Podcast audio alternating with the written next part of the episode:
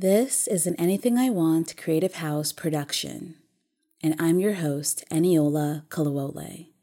To learn more about anything I want, follow us on Instagram at ENI Thing I Want or check out our website at anythingiwant.com to sign up for our newsletter and stay updated on future projects. Thank you for tuning in and enjoy the show. Hello? Hello? Is there anybody out there? Oh, no, no, no, no, no. Stop the music. Stop the music. I'm not lonely. I'm alone.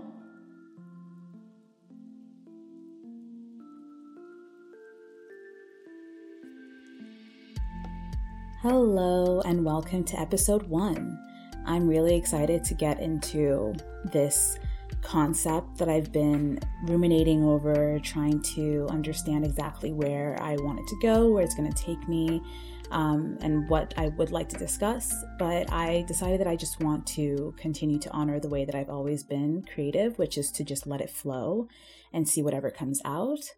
And if you're coming into this for the first time or meeting me for the first time, hello, my name is Eniola and I'm the creator of Anything I Want. And I decided to start this as a little bit of a side project because um, I'm going through a state in my life right now where I'm spending a lot of time alone. The life that I used to live is not the life that I'm living anymore. And honestly, nor is it the life that I want to live moving forward.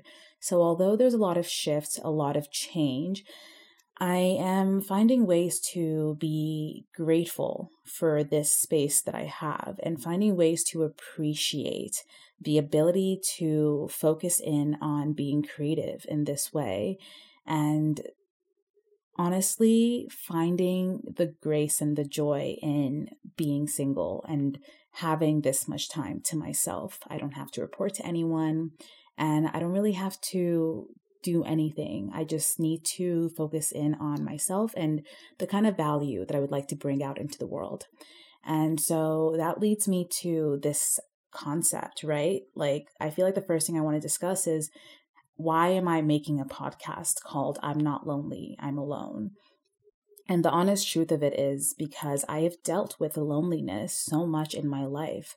I remember when I was 12 years old, that was the first time that I ever felt what is described as depression. And I didn't really know how to discuss that. And I found that people would shy away from that because it's like, what reasons do you have to be depressed? And to be honest, for me, it's because I was raised in a way where I was already being asked what I was going to do with my life from the moment that I came to America when I was five years old. And this is no shade to my family. I love my family, I love my parents, but there is this overwhelming pressure to be successful. And I feel like a lot of people deal with that, especially if you're first generational of uh, an immigrant family. And my parents came from nigeria to america because this is the place where dreams are supposed to come true right? Your children will have different opportunities that they might not have back home so on and so forth. So I was raised with that constant question in my mind, and I felt like I never really got a chance to just enjoy what it meant to be, to live life without constantly having to prove one's value because you already know all the exact ways you're going to change the world. And that really fed into my story in so many ways. And I feel like that level of pressure put on a child causes a sense of existentialism. You're always existential because you're always feeling like, what's the purpose of life? I'm, you're already being asked constantly what the purpose of your life is. And so for me, I feel like that translated to this feeling as if like, all the other people around me seem to have this nonchalance when it comes to life. And I have to already be wondering what my value is, right?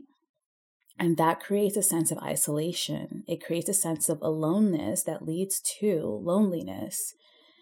And so, as I continued to grow, I found that a lot of my struggle, especially in relationship to depression, was the feeling that I did not know what I was trying to put into the world. I did not know how to express myself um, how to feel my own value, let alone prove it to other people, let alone translate that into a job, a career, a path of some sort. and all of those things continue to create a lot of turmoil within right and they they continue to make you feel like you're not enough you're not good enough because you still don't know your purpose and for me i found that my purpose was finally discovered or not even discovered i can't say that i have found my purpose i just know that i have found my ability to let it go, my ability to enjoy my journey and enjoy the path that this life has for me. And for me, that connection comes with my relationship with God and spirit. And so, if you know anything I want, God and spirit is something that I've really cared about for a long time. And I took a break from posting, I took a break from the online world because I felt like it literally felt as if the same energy that gave me the ability to post as often and consistently as I once did for anyone who used to follow me back then is the same energy that completely took that away. I really like woke up one day and I could not speak. Like I would turn on my camera like I used to because I literally would post every single day. I would turn on my camera like I used to and I would just stare at it. I would stare at it. I would try to say words, and words would just not come out of my mouth. Like I just could not speak. I did not know what to say, what to do. And then also around that time, so much was happening in my life. I was in so much pain because at that time there was someone that I really cared about that I wrongfully put on a pedestal without even realizing it. And I really thought that me and this person were on the same wavelength.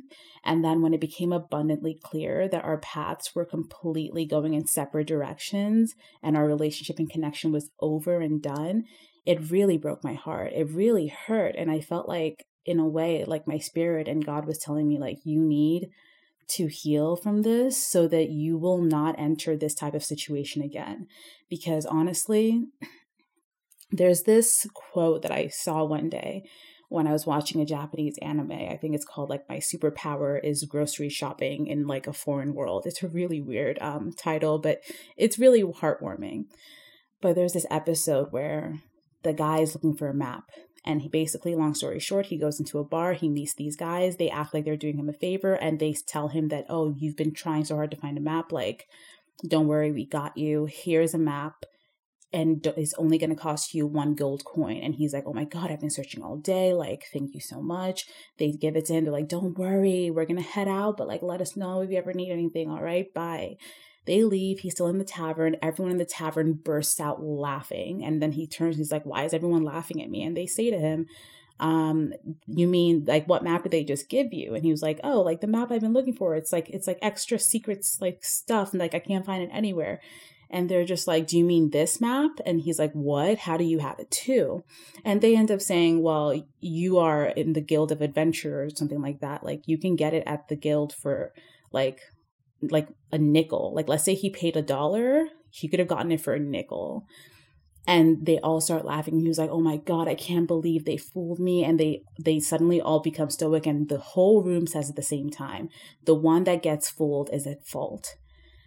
And I found that very interesting. And I don't really know enough about the Japanese culture, but to me, that felt like a little insight into one of the dogmas that they live by. And I don't think necessarily that it's about victim blaming. In that relationship and in relation to what I was talking about, it kind of felt as if, like, my spirit was saying, in a way, you were dragged into this painful and tumultuous situation because you were not equipped with the knowledge necessary to know that there were so many red flags. You were wearing rose colored glasses and you didn't even know it. You did not want to see the fact because you were so lost in this idea of what you thought reality should be. When a relationship with me, your creator, is not about how reality should be, I know how reality should be. But I can also show you how reality is.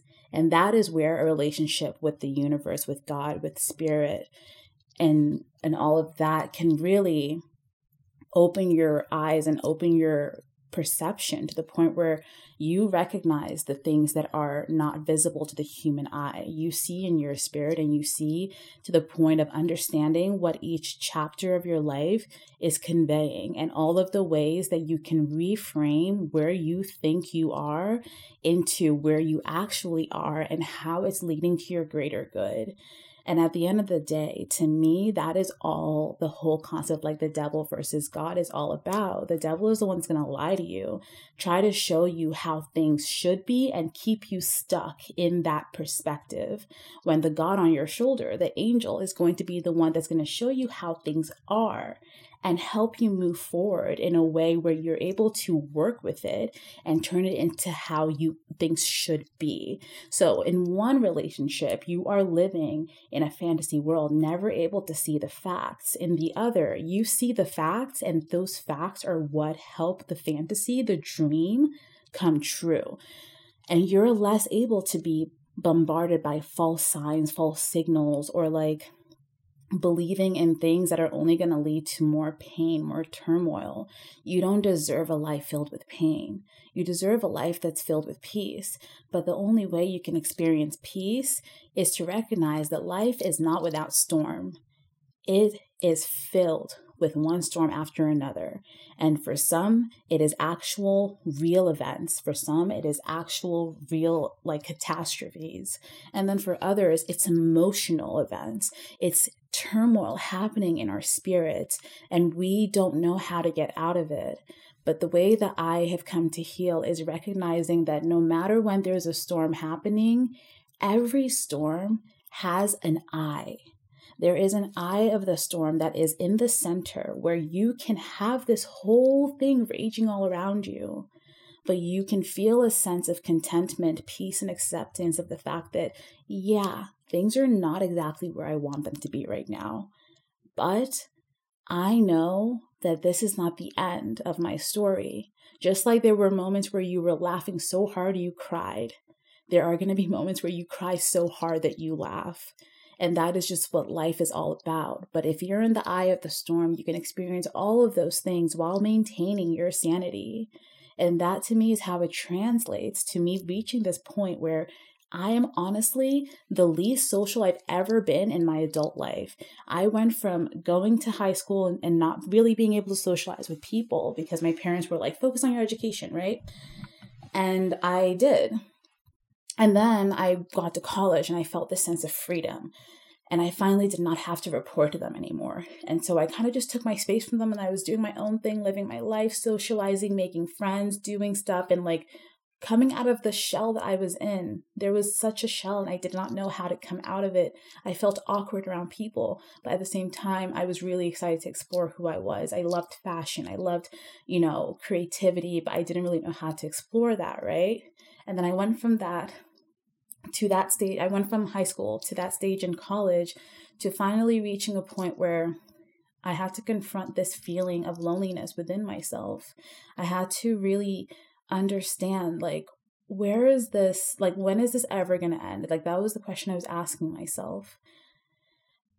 And I used to have so many friends back then, but I was still feeling a sense of loneliness even then. So then it's kind of this question of like, where does loneliness really end? I could be surrounded by people and feel lonely. I could be all by myself and feel lonely. So, where is this emotion coming from? And how can I grow from it? How can I evolve past it?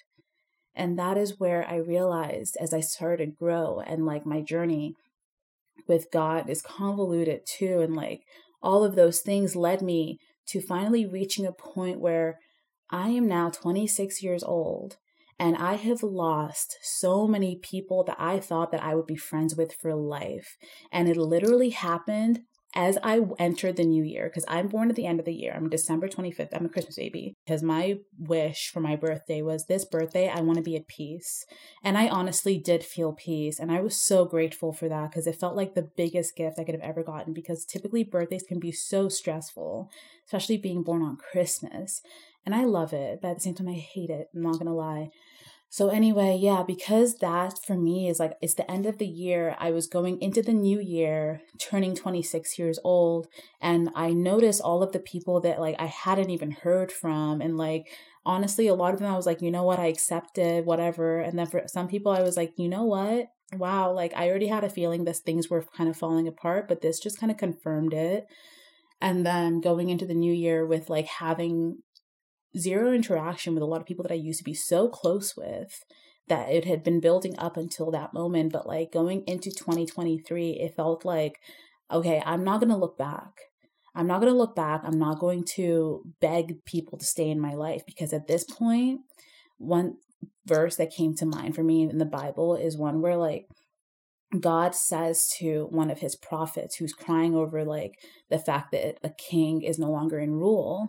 And he basically says, You need to stop mourning this guy. I'm doing a new thing. Don't you see it? Don't you see it like coming to life? You need to move forward with your life. And to me, that's kind of what it felt like. Let me see if I can find the exact quote.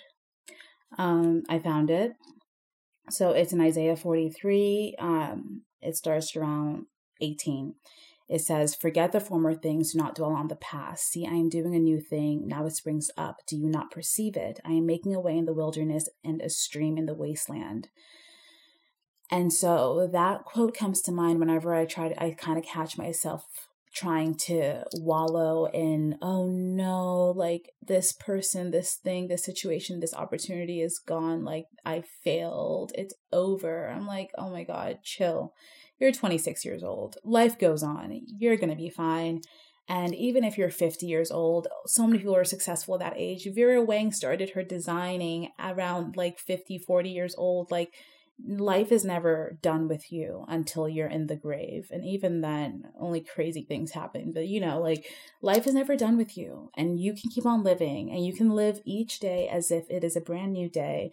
But in order for you to appreciate the fact that things are going to change, people are going to change, you are going to change, and people are going to leave your life, situations are not going to work out the way that you thought that they were supposed to work out.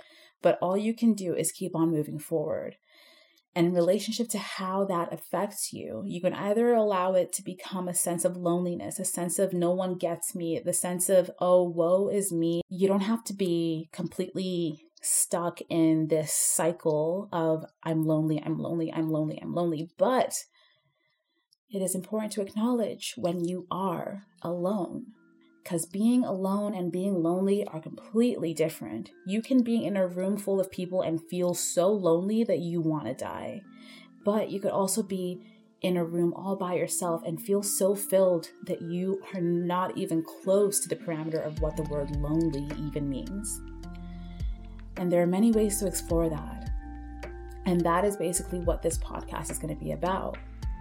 And so this is just like a little bit of an intro, a little bit of a backstro, uh, backstory of uh, why I'm making this and where it's going to go.